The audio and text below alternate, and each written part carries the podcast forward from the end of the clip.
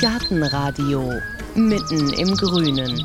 Hochbeete sind ja zu Recht ein Riesenthema. Ich habe höhere Ernteerträge, ich schone meinen Rücken und schön aussehen tut's auch noch. Kein Wunder, dass auch auf Balkonen Hochbeete immer mehr zum Einsatz kommen. Die Prospekte der Gartencenter und Baumärkte sind ja voller Bilder von Hochbeeten in Holz, Kunststoff oder Metall. Meistens sehen die aus wie so eine Art Blumenbank, aber nicht alle. Ja, wie kann ich diese Balkonhochbeete nutzen? Muss ich die anders bespielen als ein Hochbeet im Garten? Welche Alternativen gibt es zum Hochbeet auf dem Balkon? Das sind einige der Fragen, die heute für uns Gärtnermeisterin Dagmar Hauke klärt. Sie ist Spezialistin für Obst, Gemüse und Kräuter hier in der Alexianer Klostergärtnerei in Köln und ein paar Tipps für das Hochbeet im Garten hat sie natürlich dann auch noch für uns. Hallo Dagmar. Hallo. Ja, Hochbeet auf dem Balkon, mal ganz generell. Ist das für dich als Gärtnerin eher Deko oder kann ich Hochbeete auf dem Balkon tatsächlich sinnvoll nutzen?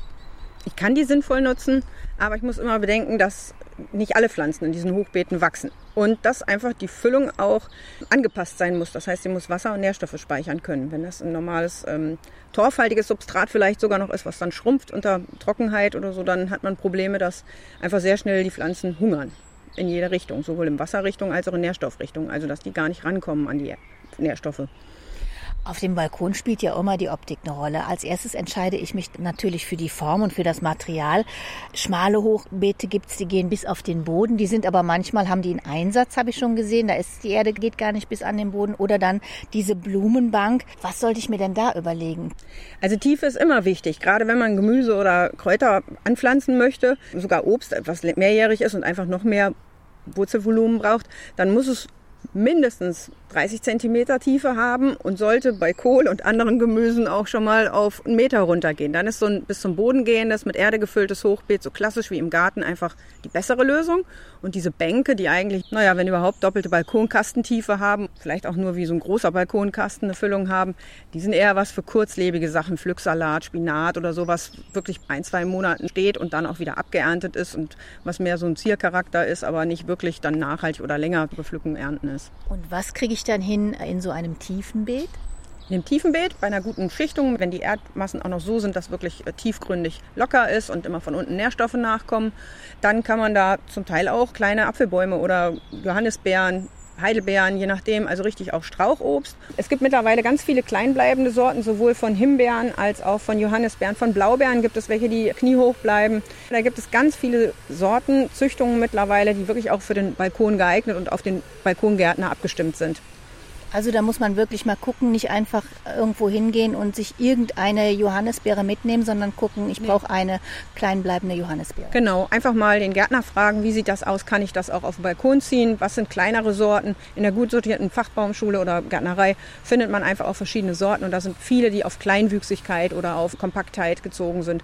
Und da gibt es nicht nur Erdbeere und Preiselbeere, die man früher so dafür hatte, sondern da gibt es wirklich auch ganz tolle Sachen. Eine Blaubeere muss nicht 1,50 Meter hoch werden, die gibt es mittlerweile wirklich in Kniehöhe, 60 Zentimeter wird die hoch. Und wenn die dann in so einem Hochbeet drin sitzt, sieht das einfach auch toll aus, sowohl mit der Herbstfärbung, mit der Blüte im Frühjahr, mit den Beeren also, und dann die Herbstfärbung, das ist schon toll.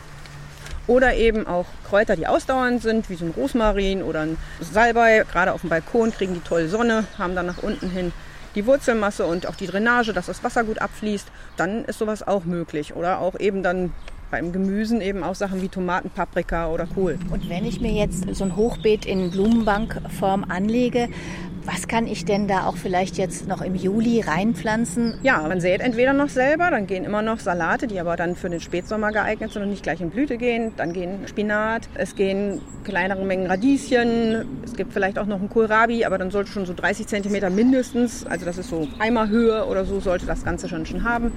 Zum Winter hin kann man dann auch noch sowas wie Portulak oder Asiasalate aussehen. Also es geht mehr so in Richtung Salate. Bei den Kräutern sind das die einjährigen Kräuter. Petersilie, Schnittlauch kauft man am besten als Jungpflanze oder man sät sie tatsächlich noch aus, wobei das sehr lange dauert bei Petersilie, bis sie keimt. Also jetzt so im Sommer sollte man dann tatsächlich Pflanzen kaufen, die da reinpflanzen. Aber da bitte auch beachten, auch diese Pflanzen brauchen Mindestabstände, genau wie der Salat, der in den Kopf werden soll. Also 20 Zentimeter Zwischenraum zwischen den Pflanzen und dann hat man sehr schnell diesen kleinen Kübel meistens voll. Du hast Spinat erwähnt, da gibt es ja mittlerweile ganz unterschiedliche Sachen, ist vielleicht auch für Kinder schön. Also es gibt hier zum Beispiel diesen Baumspinat, der wird zwei Meter hoch oder den Erdbeerspinat, der hat ja richtige kleine Blüten. Neuseeländer Spinat, der soll würziger sein als der normale. Könnte ich das auch alles dann in so einem Beet anpflanzen oder ansäen? Das könnte man machen, wobei man schon aufpassen muss, auch Baumspinat sagt der Name schon, das wird eine höhere Pflanze. Also alles, was hoch wird und viel Blattmasse hat, braucht natürlich auch Wurzelvolumen und braucht dann auch wieder dementsprechend die Nährstoffe, was rankommt. Also man muss es dann auch stützen. Auf dem Balkon geht der Wind, das sollte man nicht unterschätzen. Also wirklich dann brauchen größere Aufwuchse auf Stützen. Kann man machen, aber auch da ist um diese Jahreszeit dann wirklich besser, dass man dann wirklich vielleicht schon Jungpflanzen oder kleine Pflanzen vorkauft.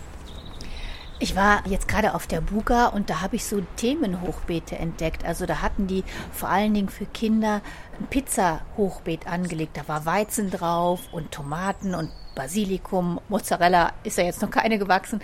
Was hältst du von Themenhochbeete auch so als Anschauungsobjekt?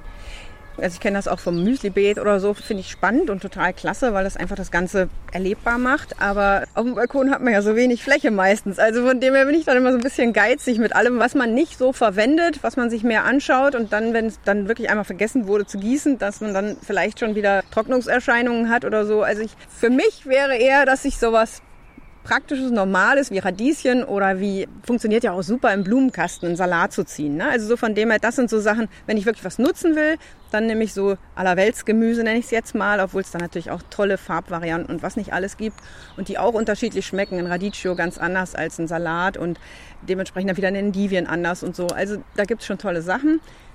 Man kann natürlich sich so Themenbeeten machen. Das ist dann aber mehr so was für die botanisch Interessierten oder die, die dann wirklich so ein bisschen hinter das Ganze steigen wollen. Jetzt ist der Balkon ja ein sehr, sehr geschützter Lebensraum und die Anbauzeiten werden ja immer länger, weil es länger warm ist. Kann ich da auch zum Beispiel im Juli noch mit Kulturen anfangen? Da hätte ich früher von geträumt. Also sowas wie Tomaten oder so geht das noch oder eher nicht mehr? Ja, Juni, Juli geht vielleicht noch so gerade für Tomaten. Also so mit August, dann würde ich schon eher so in die Blattsalate oder in die Herbstgemüse einsteigen. Da kann man natürlich toll auch mal mit Folie oder einfach mit einer Decke abdecken, wenn man weiß, es wird jetzt kalt. Also von dem her kann man das wirklich bis ins Ende Oktober teilweise ziehen. Da kann man natürlich ganz lange seinen eigenen Salat oder seine eigenen Kräuter noch holen. Das ist wirklich echt schön, was man auf dem Beet vielleicht aus dem Auge verliert und dann schon wieder abgefroren ist. Und was es ja auch gibt, das kannte ich vorher gar nicht. Ihr habt hier jetzt zum Beispiel mehrjährige Chili-Pflanzen. Ja, die können aber nicht draußen überwintern, die müssen dann tatsächlich reingeholt werden. Also das funktioniert, ne? das ist wie mit dem Basilikum. Basilikum ist ja auch mehrjährig, aber das Basilikum braucht im Winter Licht und es braucht Wärme über 10 Grad. Also von dem her, in dem Moment, wo die Temperaturen nachts unter 10 Grad gehen, und das haben wir in kalten Sommern auch schon mal im August gehabt, Ende August. Ich weiß das, weil auf dem Feld uns schon mal sehr viel Basilikum verbräunt ist. Also die, die Pflanzen, die gerade die Wärmeliebenden, die leiden dann doch und dann müssen sie doch reingeholt werden. Das funktioniert nicht mit Überwintern auf dem Balkon jetzt auf einmal schon. Dann bräuchte man ein Mini-Gewächshaus. Das funktioniert vielleicht, ja. Das ist dann aber wie so eine Art Wintergarten dann schon. Wenn du jetzt nur einen Balkon hättest, wie würdest du selber jetzt vorgehen? Was würdest du dir reinstellen und anpflanzen? Ich würde tatsächlich eine Mischkultur machen. Sowohl nicht nur Blumen, als auch nicht nur Kräuter, als auch nicht nur Gemüse. Ich brauche was fürs Auge, dann würde ich tatsächlich ein paar Blumen pflanzen. Und würde aber dazwischen immer wieder Kräuter einstreuen, die ich eventuell auch einen schmückenden Charakter haben, wie einen bunten Salbei oder einen schönen Thymian, der auch blüht. Lavendel, wenn Platz genug ist. Fürs Gemüse, also ich habe schon mehrere Jahre lang Salatgurken auf dem Balkon gezogen. Da brauche ich dann aber schon mindestens 10 Liter Eimer. Habe dann wirklich 10 Liter Eimer an 10 Liter Eimer gereiht, habe oben an dem Überbalkon dann ein Band angebracht, um dann die Gurken hochzuleiten. Das funktioniert auch mit Tomaten ganz toll auf dem Balkon. Ist ein super Standort, wenn es noch ein bisschen sonnig ist. Der Wind geht durch, das heißt, man hat unterstützende Bestäubung, wenn man keine Insekten hat, wenn man zu hoch auf dem Balkon ist. Ich weiß aber, dass ich dann sehr viel gießen muss. Also ich muss tatsächlich jeden Tag gießen. Mache auch gleich unter diese 10 Liter Gefäß für jede Pflanze einzeln. Also da kann ich nicht 100 Pflanzen pflanzen, dann kann ich eben nur 10 hinsetzen, wenn ich 10 Eimer habe. Dass ich dann immer gleich einen Untersetzer drunter mache, wo das Wasser auch von unten aufgesogen wird, wenn dann wirklich wieder Wind und pralle Sonne ist, dass der Pflanze von selber sich von unten noch Wasser nachziehen kann. Peperoni Paprika geht auch ganz toll, hat auch mit dem Wind nicht viele Probleme, weil es ja nicht so hoch wird. Auberginen funktionieren. Das geht schon alles, aber es ist natürlich nie so ergiebig wie jetzt wirklich Quadratmeterleistung von, von einem Beet. Das ist einfach so. Man hat aber keine Probleme mit Schnecken. Das ist der Vorteil. Vielleicht von Vögeln, die eventuell mal auf dem Balkon sind und meinen, der Balkonkasten wäre eher ein Nistplatz als jetzt irgendwie ein Kräuterbeet. Ja, jetzt haben wir schon ein paar Ideen, was alles so auf dem Hochbeet, auf dem Balkon wachsen kann. Kommen wir mal zu dem, worin es denn so wächst. Also muss ich ein Balkonhochbeet genauso schichten auch wie ein Hochbeet im Garten? Also wenn ich jetzt wirklich so ein klassisches Hochbeet vom Garten auf den Balkon verfrachte, dann wäre so eine Schichtung sinnvoll. Dann kommt natürlich unten das Grobmaterial rein, sei es Häcksel oder Baumschnittgut, dann darüber wenn man hat Grasboden oder eben irgendwas, was gröber ist, also Häcksel nochmal, dann kommt Kompost und dann kommt vielleicht zugekaufte Erde da rein. Hat den Vorteil, dass oben die nährstoffhaltige Erde ist, die aber von unten mit Nährstoffen, die sich langsam zersetzen oder freigesetzt werden, dass die dann wirklich nachkommen können, aber gleichzeitig die Drainagewirkung nach unten da ist. Man muss aber auch da dann wieder bedenken, Hochbeete sacken sehr stark. Also man muss dann auch nach einem halben Jahr oder so spätestens nochmal Erde nachfüllen. Und bei einer Dauerbepflanzung muss man tatsächlich die Pflanze anheben, unterfüttern mit Erde und dann, dass die immer wieder auf dem Stand der, der Höhe des Hochbeets auch bleiben. Sonst sacken die langsam immer weiter in die Tiefe bei so hohen Füllungen. Und der Materialaufwand ist enorm. Wenn man den auf dem Balkon schaffen muss, das ist schon kräftig. Also das ist bei so einem ein Meter mal zwei Meter Hochbeet oder so, was man so aus dem Garten kennt, sind das 1500 Liter Erde, die bewegt sein wollen oder Schnittgut oder so. Also das ist einfach eine Masse Zeug. Ja, und dann in den vierten Stock vielleicht genau. zu Fuß. Das ist eine ganz schöne Schlepperei. Also doch eher vielleicht, wenn man es einfach nur mal ausprobieren will, Typ Blumenbank. Ja, kann man machen, eine Blumenbank. Aber wie gesagt, das ist dann was für eher so Kulturen, die kurzlebig, nicht so tief Wurzeln sind und die wirklich dann auch im Hochsommer auf Balkon scheint ja wirklich die Sonne sehr stark meistens, die dann mindestens täglich bis, bis zweimal wöchentlich oder so, also irgendwie so gegossen werden müssen. Ne? Je nach Substrat. Also da sollte man auch versuchen, dass man ein bisschen Lehm einarbeitet oder einfach höherwertigere Erden, die auch ein bisschen Wasser speichern können eben nicht klassische Blumenerde, die schnell den Dünger verfügbar hat und auch schnell dann ausgelaugt ist, sondern wirklich Pflanzerde aufgearbeitet mit irgendwie Kompost oder mit eben Lehm, wenn man drankommt, so dass wirklich die Pflanze einfach ein bisschen gespeicherte Nährstoffe und Wasser hat. Das geht, aber da muss man eben bedenken, da hat man vielleicht dann auch Platz sparen, dass das auf, auf dem Böckchen steht und unten drunter man schön was noch verstauen kann oder so. Und, aber es ist eben nicht so lang anhaltend und bedarf auch der Pflege. Auch dieses Substrat trocknet zusammen und muss nachgefüllt werden. Es gibt ja auch extra Hochbeeterde, die ich für den Balkon nehmen könnte. Kann ich mir da nicht viel Arbeit mitsparen? Naja, diese Hochbeeterde, die ist auch dem, so ähnlich wie bei den Düngern. Die Frage ist, braucht man all diese verschiedenen Erden, wenn die Erde gut genug ist und schon von sich Humus oder sonst was Anteile hat, gut genug hat? Also man muss trotzdem auf die Zusammensetzung gucken. Nicht jeder Name Hochbeet Erde ist gleich dafür geeignet, dass es wirklich nicht schrumpft, also dass die Erde nicht zusammensackt und dann quasi das ganze Beet in sich zusammenfällt. Natürlich sollte sie so sein, aber äh, die Namen sind nicht geschützt. Also aufpassen beim Kauf. Es soll eine hochwertige Erde sein. Dann kann auch eine Pflanzerde mit eigenem Kompost und Lehm angereichert manchmal besser sein als eine Hochbeeterde. Blähton drunter oder durchmischen? Es kommt darauf an, ob ein Ablauf drin ist. Also wenn es wirklich eine Bank ist und kein Ablauf drin ist, dann sollte man natürlich für eine Drainageschicht unten sorgen. Dann ist das ganz wichtig, dass man ein bisschen Kies oder Blähton unten reinlegt. Je mehr man davon aber reinlegt, desto weniger hat die Pflanze wiederum verfügbares Humus- oder Nährstoffmaterial. Also Kies und Blähton hat natürlich nicht viel Nährstoffe oder ein wenig Wasserspeicherfähigkeit, aber eigentlich so wenig wie Sand. Und von dem her, ähm, man nimmt sich selber dann wieder Kulturraum weg. Und wenn ich jetzt mir ein Hochbeet angelegt habe oder ein tiefes oder eine, so eine Art Blumenkassenbank, muss ich dann im nächsten Jahr tatsächlich die komplette Erde austauschen? Nein, muss man nicht unbedingt. Also es kommt darauf an, was will man im nächsten Jahr da reinpflanzen. Sind es Pflanzen, die einen hohen Düngeranspruch und Nährstoffbedarf haben? Ist die Erde schon sehr gesackt, in sich zusammengesackt, dann sollte sie natürlich aufgefüllt werden. Also man sollte auf jeden Fall Pflanzenreste, weil sie Krankheiten enthalten oder weil sie auch einfach Wurzelraum wegnehmen, Pflanzenreste, Wurzelreste entfernen ein bisschen aufrauen, also quasi wieder locker machen den Boden und dann ähm, Kompost oder eine nährstoffreiche neue Erde einarbeiten. Und dann muss man aber aufpassen, man kann da nicht jedes Gemüse oder jedes Kraut hinterher setzen, alles was hohen Nährstoffbedarf hat. Das kommt dann nicht, die wollen komplett neue Erde, aber eben wieder die, die Klassiker, Kohlrabi, Salat, Spinat, kann man da wunderbar rein säen oder ersetzen. Das funktioniert. Schwachzehrer also. Also entweder man liest vorher doch ein kleines bisschen, was ein Starkzehrer ist und ein Schwachzehrer, oder man sieht es an der Ernte. Ja, oder man sieht es an der Ernte und dann soll man bitte auch nicht gleich traurig sein oder so. Also ein bisschen muss auch dieses Gärtnern im Topf oder auf der Blumenbank im Hochbeet geübt werden. Also einfach ein bisschen ausprobieren. Je mehr Platz man dafür hat, je mehr hat man dann einfach auch zum Ausprobieren. Das ist nun mal so. Und ähm, ja, aber grundsätzlich, es gibt Möglichkeiten, aber ein bisschen Händchen dafür soll man dann auch haben. Selber bin ja eine große Freundin von Pflanzsäcken, weil man da auch mal ein Apfelbäumchen oder eine Johannisbeere reinpflanzen kann. Außerdem gibt es die nicht nur in Braun und Schwarz, sondern auch in Grün und Rot. Was ist von denen zu halten? Ja, ich finde Pflanzsäcke auch ganz gut. Man muss gucken, also es gibt da wirklich welche, die höherwertig sind, die einfach darauf ausgelegt sind, dass sie mehrere Jahre halten. Dass es nicht einfach nur in Anführungsstrichen Plastik ist, was dann vielleicht noch ja, nicht UV-beständig ist und nach zwei, drei Jahren zerbröselt.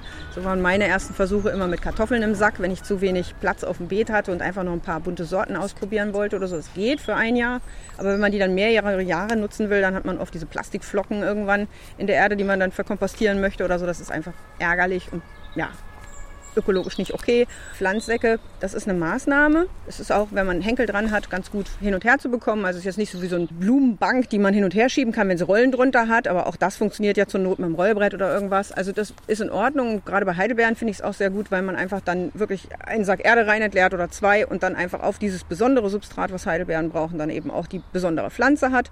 Und so kann man das für jede Pflanze dann richtig gut anpassen. In einem Beet geht das schwer mit der Trennung. Es ist für kleinere Ecken oder so eigentlich auch gut geeignet, weil man nicht groß was bauen muss mit, mit Ablauf und allem. Also man muss sich auch Gedanken machen, wie denn da das mit dem Wasserstau unten passiert oder mit dem Wasservorrat auch.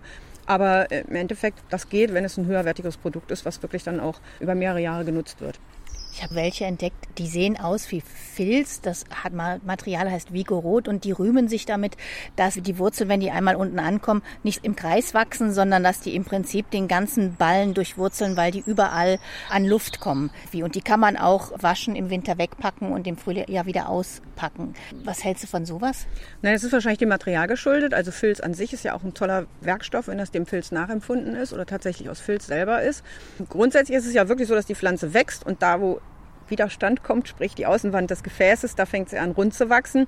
Also irgendwann ist dann da auch Schluss und sie wird dann auch im Kreis wachsen oder irgendwie an die Ränder stoßen. Es gibt auch Pflanzen, die zum Teil, wenn sie die Möglichkeit haben, ihre Feinwurzeln durch solche Perforierungen durchschieben, dann vertrocknen die aber sehr schnell außerhalb. Also dann hat man wieder das Problem, dass man beim Saubermachen der Gefäße oder beim Wechsel der Kulturen einfach dann wieder äh, diese ganzen Perforierungen verstopft hat. Und also es müssen sehr kleine Öffnungen sein, durch die dann Wasser und Luft eintreten kann. Das ist immer gut fürs Substrat, trocknet allerdings auch aus. Also so, man muss das so ein bisschen beobachten. Ist das wirklich was, was wirklich funktioniert im Sinne von, dass die Pflanze da nicht Trocknungsschäden kriegt, wenn sie zu viele Feinwurzeln durchschiebt? Oder ist das was, wo die Pflanze ähm, die Vorteile nutzt und einfach von dem Ganzen profitiert? Also Pflanzsack ist nicht gleich Pflanzsack, da muss ich auch gucken und dann einfach mal ausprobieren. Ja, genau. Andererseits finde ich es natürlich auch immer toll, wenn man Material, was man schon hat, ich kaufe Erde, also habe ich die Säcke, wenn ich die natürlich recycle oder einfach nochmal wiederverwerte, nochmal benutze. Für die einjährige Sache kann ich auch einfach das Ganze in dem Erdsack drin lassen ich finde auch immer klasse diese Erdsäcke, wenn man zum Beispiel nicht auf einer Blumenbank gärtnert, sondern in, in Bäckerkisten oder in irgendwelchen Kisten, die man sich umfunktioniert hat. Genau, Orangenkisten, also diese aus Holz, und die legt man dann aus, innen drin mit einfach so einem alten Pflanzsack, dass die Erde nicht durchrieselt und das Wasser nicht gleich weg ist. Und dann befüllt man die mit Erde. Also Recycling oder ähm, ja, Wiederverwertgedanken noch ganz wichtig. Also kaufe nicht so gern immer wieder neue Pflanzgefäße. Man spart Geld, aber man spart vor allen Dingen auch Transport. Und nicht jedes neue Pflanzgerät ist wirklich so, wie man sich das vorstellt. Also manch einer hat wirklich ganz schlechte Abläufe und dann versucht man es anzubohren, dann ist es aber spröde und platzt oder dann, ja, da passieren ganz komische Dinge. Also je nach Material eben. Apropos Recyceln, wir stehen jetzt gerade vor einem großen normalen Hochbeet auf dem Boden bei euch jetzt hier in der Gärtnerei. Aber das sieht aus wie so eine Art Palette. Das benutzen ja auch viele auf dem Balkon. Wenn ich aber sehe, wie wenig Platz für Erde da eigentlich drin ist, ist das echt sinnvoll für Obst und Gemüse? Das sind quasi, also wenn man die Palette aufrecht hinstellt, das ist jetzt in dem Fall eine Europalette, also nie immer gleich groß zu sein hat und die hat unten drunter noch Bretter mit Klötzen angenagelt. Wenn man die aufrecht hinstellt, kriegt man so kleinere Seitenfächer. Aber wie man an diesem Modell hier aussieht, man kommt mit dem Gießen eigentlich nicht nach bei diesen kleinen Fächern. Wir haben die mit Folie ausgekleidet, um dann da drinnen die Erde zu machen. Die Erde schrumpft aber genau wie auf dem großen Beet, eben von der Beanspruchung von der, von der Kultur, die man eventuell wegerntet. Und da muss man unheimlich viel gießen. Das ist was für Leute, die wirklich gerne jeden Tag auf dem Balkon das im Blick behalten. Dann kann man sie seitlich bepflanzen und dann sieht es auch ganz toll aus, wenn man da Kletterpflanzen wie Kapuzinerkresse oder Jaugulan als Kräuter oder irgendwas, was rankt oder einen Thymian einen schönen reinmacht. Auf der anderen Seite haben wir, glaube ich, hier auch ein paar wilde Erdbeeren da drin, also die Walderdbeeren. Aber man muss halt immer dran denken, diese kleinen Fächer haben halt unheimlich wenig Speichermöglichkeit für Wasser. Je mehr Volumen das Ganze hat, desto mehr hält das Wasser einfach auch besser und kann auch von oben das Wasser, wenn es mal regnet, so ein bisschen aufnehmen. Und deshalb ja, ist das mit den Seitenfächern so eine Sache. Es wird immer schön abgebildet. In der Neubepflanzung sieht es toll aus, aber es ist in der Nachpflege unheimlich aufwendig.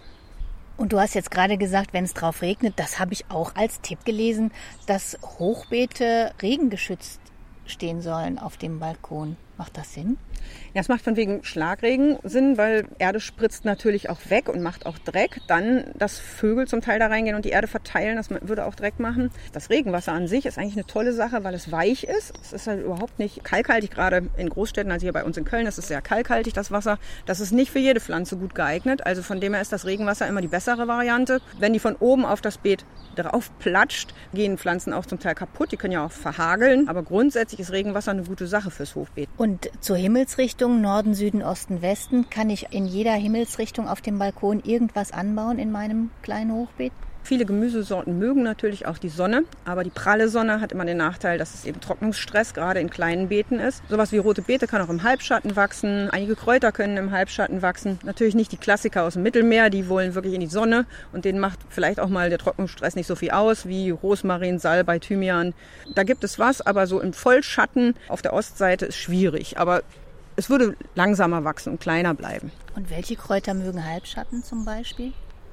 Halbschatten kommen Petersilie und Schnittlauch ganz gut mit klar. Ein Schnitt Knoblauch käme damit klar. Estragon, Bohnenkraut auch noch so ein bisschen, wobei die natürlich auch schon zu den mediterranen Kräutern zählen. Pfefferminze wächst auch gut, wobei man Pfefferminze in einem Beet ja immer aufpassen muss. Die sind einfach stickstoffhungrig und laufen allem hinterher und drücken auch alle anderen Kräuter beiseite quasi, um an ihre Nährstoffe ranzukommen. Also die haben eigentlich ein extra Beet verdient gerade wenn man davon viel Tee oder wenn man das oft benutzt in der Küche. Liebstöckel würde auch funktionieren. Majoran bedingt, das ist eigentlich eher sowas für die Sonne. Also da gibt es schon einige Kräuter, die wachsen. Die wachsen eventuell nicht optimal, aber in der Sonne, bei praller Sonne ist es auch manchmal sehr heftig, gerade für die Blattkräuter, die dann einfach unheimlich Stress haben durch die hohe Verdunstungsrate. Kommen wir auch noch mal kurz zu äh, Hochbeeten im Garten. Wir stehen jetzt hier gerade vor drei großen Hochbeeten, ungefähr ein Meter mal ein Meter. Da ist Rosmarin drin und Salbei und Liebstöckel und Minze und Lavendel. Es gibt unglaublich viel Literatur über Hochbeete. Es gibt ganz viel, was man lesen kann. Was sind deine wichtigsten Tipps für die Hochbeete im Garten? Also Hochbeete im Garten muss man natürlich gucken, wo sie stehen. In der Sonne wäre schön. Dann die Füllung. Man muss sich bewusst sein, dass man sehr viel Material braucht. Da wäre eine Schichtung tatsächlich sinnvoll, dass man quasi unten Grobmaterial, oben Feinmaterial, ein nährstoffreiches Material eher nach oben, unten das, was sich nur umsetzt und nachliefert von unten. Wichtig ist ein Wühlmausschutz von unten. Das ist ganz wichtig, weil gerade wenn man Gemüse oder Kräuter anbaut, die Wühlmäuse doch schnell verstanden haben, wo das Leckere wächst. Das heißt, ein Kaninchendraht von unten drunter genagelt oder eventuell die unterste Füllung mit Rosen oder irgendeinem Schlehen oder Feuerdorn, irgendwelchem Schnittgut, was pieksig und heftig ist, also wo die sich nicht durchwummeln wollen, also dann auch dicht unten reingedrückt. Insgesamt die ganze Schichtung schon ein bisschen verdichtet, dass sie auch wirklich nicht so viel nachsackt in den ersten Monaten. Wichtig ist, dass oben auch eine Art von ja, Kompost mit reinkommt. Natürlich das Gießen ist ganz wichtig, also das im Auge behalten. Das sind sonnenexponierte Standorte meistens. Die wollen tatsächlich auch mehr Wasser als vielleicht ein Beet. Und nicht davor Angst haben oder davor zurückscheuen. Man muss tatsächlich teilweise die Beete wieder aufnehmen, wenn sie zusammengesackt sind, die Pflanzen wieder anheben und unterfüttern mit Erde. Das gehört zum Hochbeet auch dazu. Das ist das System des Hochbeets, dass sich unten was verrottet. Dadurch sackt das Ganze natürlich gerne. Schön ist dann auch eine Grassodenschicht dazwischen, also zwischen dem Gehölzen, die unten grob drin sind, und oben der Erde, weil diese Grassodenschicht einfach auch verhindert, dass das Feinsubstrat durchrieselt. Ja, das ist eine ganze Menge, aber es lohnt sich. Also Hochbeete sind sehr schön und gerade wenn die am Weg oder so sind, dann hat man diesen Rosmarin-Lavendelduft oder Kräuterduft oder man streicht einfach viel häufiger mit der Hand einmal drüber. Es lohnt sich schon und man zupft auch mehr dran rum als unten auf dem Beet. Habe ich nie geglaubt, aber das ist tatsächlich so, weil man einfach, man sieht das Beikraut oder das, was man gar nicht da haben will, ja doch eher und unten am Beet muss man sich bücken und das ist immer so ein bisschen weiterer Weg. Also ich war ehrlich gesagt auch total erstaunt, wie sehr die absinken über den Winter und man ein großes Hochbeet hat, wie viel, unglaublich viel neue Erde man braucht. Das muss man sich auch klar machen. Da muss ich ordentlich Erde, Kompost ran schaffen. So viel Kompost hat man manchmal gar nicht selber im Garten. Das stimmt, so viel hat man manchmal nicht. Aber ein guter organischer Dünger ist auch in Ordnung, wenn man den drunter mischt und dann irgendwoher Erde bekommt. Sei es auch vom Normalbeet oder einfach, dass man das Ganze wieder unterfüttert und dann quasi wieder für Substrat sorgt. Also es sackt, es gehört dazu beim Hochbeet. Ja. Manchmal kann man sich dieses Nachsacken so ein bisschen verzögern, indem man einfach auch die Füllung nicht lose reinschmeißt, sondern quasi Holz aufrecht hinstellt, ganz dicht beieinander stapelt, sehr dicht verdichtet, also quasi, dass das Holz der Länge nach verrotten muss und das dauert dann einfach ein bisschen länger mit dem Nachsacken. Aber insgesamt es rottet leider doch ein bisschen nach und sackt dann nach unten weg. Also der, der, Prozess wird einem auf dem Beet weniger bewusst, weil einfach auch Falllaub und alles angeweht wird und dann verrottet und sich umsetzt. Aber auch da ist es ja so, wenn wir ganz viel Material in Form von Blättern und Kräutern abernten, dann müssen wir irgendwann Erde oder Kompost nachfügen, damit quasi das, was wir abgeholt haben vom Feld, einfach auch wieder da ist. Und so ist es beim Hochbeet verstärkt plus diese Materialschrumpfung. Also ich habe dieses Jahr sehr geschummelt. Das war fast auf die Hälfte abgesackt und dann habe ich einfach so einen kleinen Pflanzring besorgt und dann nur da in diesem Pflanzring Erde rein und Kürbis draufgesetzt und der wächst. Kann man auch machen. Oder man lässt tatsächlich zwei Jahre oder ein Jahr schrumpfen und benutzt das quasi als Frühbeet. Man steckt oben noch was drüber. Also man hat ein abgesacktes Beet. Natürlich kommt man nicht so gut zum Gärtnern ran, weil der Rahmen noch steht. Aber man nimmt das als Frühbeet und kann quasi diese Luft, die entstanden ist, nach oben quasi dann durch, durch eine Abdeckung quasi wie so ein Frühbeet dann noch nutzen. Also und dann erst wieder nach zwei, drei Jahren so richtig, richtig alles Material ran schaffen und auffüllen. Aber grundsätzlich ist das Gärtnern mit einem, mit einem Hochbeet einfach doch schön und, und sehr abwechslungsreich.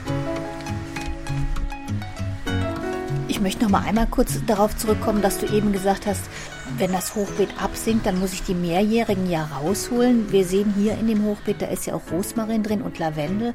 Ich hätte jetzt gedacht, da lasse ich dann lieber die Finger von den Mehrjährigen, weil wenn ich die dann jedes Jahr oder alle zwei Jahre rausholen muss und neu einpflanzen, dann nehmen die das übel, dann kümmern die vor sich hin. Den Pflanzen tut das gut. Also die haben wirklich gemickert die ersten Jahre und wenn wir die jetzt aber jedes Jahr wieder rausholen, neu setzen, dann ist das wie ein riesen Düngerschub. Für uns ist es natürlich Arbeit, aber die Pflanzen mögen diesen Nährstoff nach. Bringung, ne? Fast besser als auf dem Beet. Also der war ganz, ganz grau und richtig oll. Ne? Der, der wird auch am Ende, des, ja, am Ende des Sommers wird er auch wieder ganz braun werden, weil einfach hier nicht genug gegossen wird. Und wenn er dann aber im Frühjahr quasi wieder frische Erde an die Wurzeln bekommt, weil durch die Absackung wir wieder Erde ersetzen müssen, dann wächst sich das wunderbar wieder raus. Also Rosmarin und Salbei sind totale Profiteure von diesen Hochbeeten. Das ist wie an Hügelbeeten, da kommen die auch ganz klasse, weil die einfach diese Sonnenexponiertheit und all das lieben und weil das die einfach zu sehr ja, an ihren Ursprung erinnert. Die Pfefferminze, die bleibt eher an ihrem Fleck. Ne? Also die wandert dann auch nicht so. Also ich finde es positiv. Thema Schnecken im Balkonhochbeet hatten wir schon. Wie sieht es aus mit den Schnecken im Gartenhochbeet? Schnecken, dadurch, dass man vielleicht doch Sackerde als oberste Schicht benutzt, also nicht Erde aus dem Garten, die füllt man in die Mitte von so einem Hochbeet, hat man schon mal das Substrat relativ schneckenfrei ist. Gleichzeitig wandern Schnecken aber auch zu. Die merken sehr wohl, dass da oben gegossen und dass da oben gepflegt und gegärtnert wird. Also von dem her so ein bisschen ein Auge drauf behalten.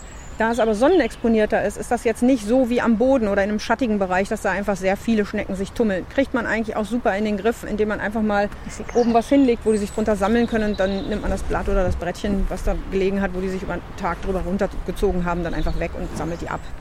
Und von der Größe her, die hier haben wir jetzt gesagt, die sind etwa ein Meter mal ein Meter. Kommt man von allen Seiten gut dran. Probleme sind dann eher, wenn das zu sehr zu breite Bräte werden, dann kommt man in der Mitte nicht dran. Dann ist es einfach, beugt man sich über das Beet drüber. Höhe ist schön in 80 cm höher, weil man dann gar nicht groß mit dem Rücken runter muss. Also auch eine andere Anhöhung auf 60 oder auf 40 ist ja schon eine Arbeitserleichterung, aber bei 80, da kann man dann tatsächlich im Stehen schon dran gärtnern. Und ansonsten haben wir das hier so sortiert, dass wir eben drei Stück gleich gebaut haben und dann eins nur Kräuter. Aber da kann man natürlich auch eine Mischkultur ganz toll draußen, eins in der Mitte blühend, um so, so einen Eyecatcher zu haben, also so einen Hingucker und einfach auch bunte Blätter und alles. Und dann eins mit Gemüse, was immer wieder abgeerntet wird und was dann eben dadurch auch immer wieder anders aussieht im Laufe des Jahres. Und am Weg haben wir klassischerweise die Kräuter, damit einfach auch der Duft immer wieder so mit dem Vorbeistreichen und dass man einfach was mitnimmt auch. Wir stehen hier auf einem Rasen und das ist natürlich auch ein sehr, sehr schönes Strukturelement. Man hat was zu gucken. Ihr habt das sogar so gemacht, die stehen versetzt, die Hochbeete, so über Eck und darunter ist so ein Brett quer, wie so eine kleine Eckbank. Da kann man sich gleich zwischen die Hochbeete hinsetzen. Also die sind dann wirklich auch so ein Anziehungspunkt. Genau, das soll so ein bisschen auch auf der riesen Rasenfläche eine Abwechslung bieten und gleichzeitig dann eben auch zum Verweilen und Hinsetzen und einfach mal ausruhen. Genau. Und dein allerwichtigster Hochbeet-Tipp? Ja, mein allerwichtigster Hochbeet-Tipp, geeignete Pflanzen und die Wurzeltiefe beachten. Je nach System, also je nach Wurzel, Wurzelraum, muss man die Pflanze wurzeln lassen. Also ein Kohlkopf braucht 90 cm Bodenbeschaffenheit. Das ist einfach so. Von dem her ist ein Kohlkopf jetzt nicht unbedingt geeignet für die kleinen Balkonhochbeete.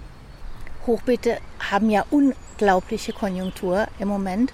Zu Recht? Ja, ich glaube schon zu Recht. Also es ist schon so, dass ein Großteil der gärtnernden Bevölkerung auch irgendwann mal Rückenprobleme hat. Und deshalb ist das einfach auch eine, eine Erleichterung. Allerdings muss man bedenken, man muss die Erde ja auch ran schaffen. Auch das ist wiederum ein bisschen Rücken äh, nicht schonend. Aber es bringt einem die Natur nochmal näher. Also wirklich in diese aufrechte Position. Und die ersten Jahre funktioniert das super, solange die Beete nicht zu sehr abgesackt sind. Und dann ist das wirklich so, dass, dass man einfach auch eine, eine größere Ernte erstmal hat, weil die Sonne ganz toll da drauf scheint. Man kriegt selbst Lagen, die sonst ein bisschen halb beschattet sind oder so, einfach ans Licht und an die Wärme. Die Wärme staut sich auch länger und bleibt länger in dem Substrat vorhanden. Insgesamt ist es natürlich auch ein schöner Blickfang.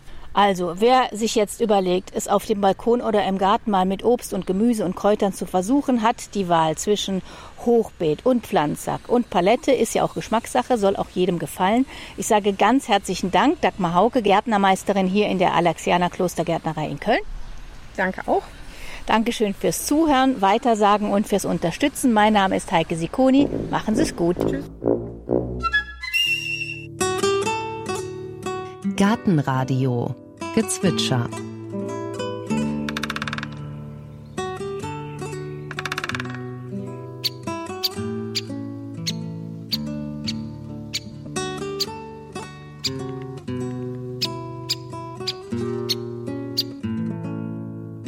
Das war der Buntspecht. Gartenradio Ausblick. In der nächsten Folge gibt es ein kleines Jubiläum. Es ist die 200. Gartenradio-Folge und da habe ich mir selber einen Wunsch erfüllt. Ich bin noch einmal zu Richard Wiemann gefahren ins Schweizer Wallis. Vor sieben Jahren in einem der ersten Podcasts hat er uns erzählt, wie er seine 7000 Quadratmeter große essbare Landschaft in einer der trockensten Gegenden Mitteleuropas bestellt wir sind immer in Kontakt geblieben. Er hat mittlerweile vielen Permakultur-Interessierten auf seiner Achermatte, so heißt sein Garten, vermittelt, vor allem wie man wasser- und kräftesparend anbaut und erntet. Er hat ein wunderbares Buch über das Gärtnern mit Sonne, Regen und Wind geschrieben und all das konnte und kann er nur tun, weil er seinen Garten und die Natur immer ganz genau im Auge behält. Am liebsten aus einer bequemen Position heraus. Sitzplätze sind natürlich auch wichtig. Und diese Sitzplätze, wo man dann einfach so ist, kann man etwas sein und nichts machen und dann merkt man, dann kann man auch vieles beobachten. Und dann fällt einem oft etwas ein, das man vielleicht noch ändern könnte oder etwas ergänzen müsste im Garten. Das heißt, die Muße zu haben, irgendwo zu sein und nichts zu machen, in dem Sinn körperlich nichts zu machen, aber das regt dann den Geist an und dann hat man durch Sinneswahrnehmung und alles hat man dann plötzlich auch wieder neue Ideen und man kann den Garten auch genießen und man muss ihn nicht ständig erobern.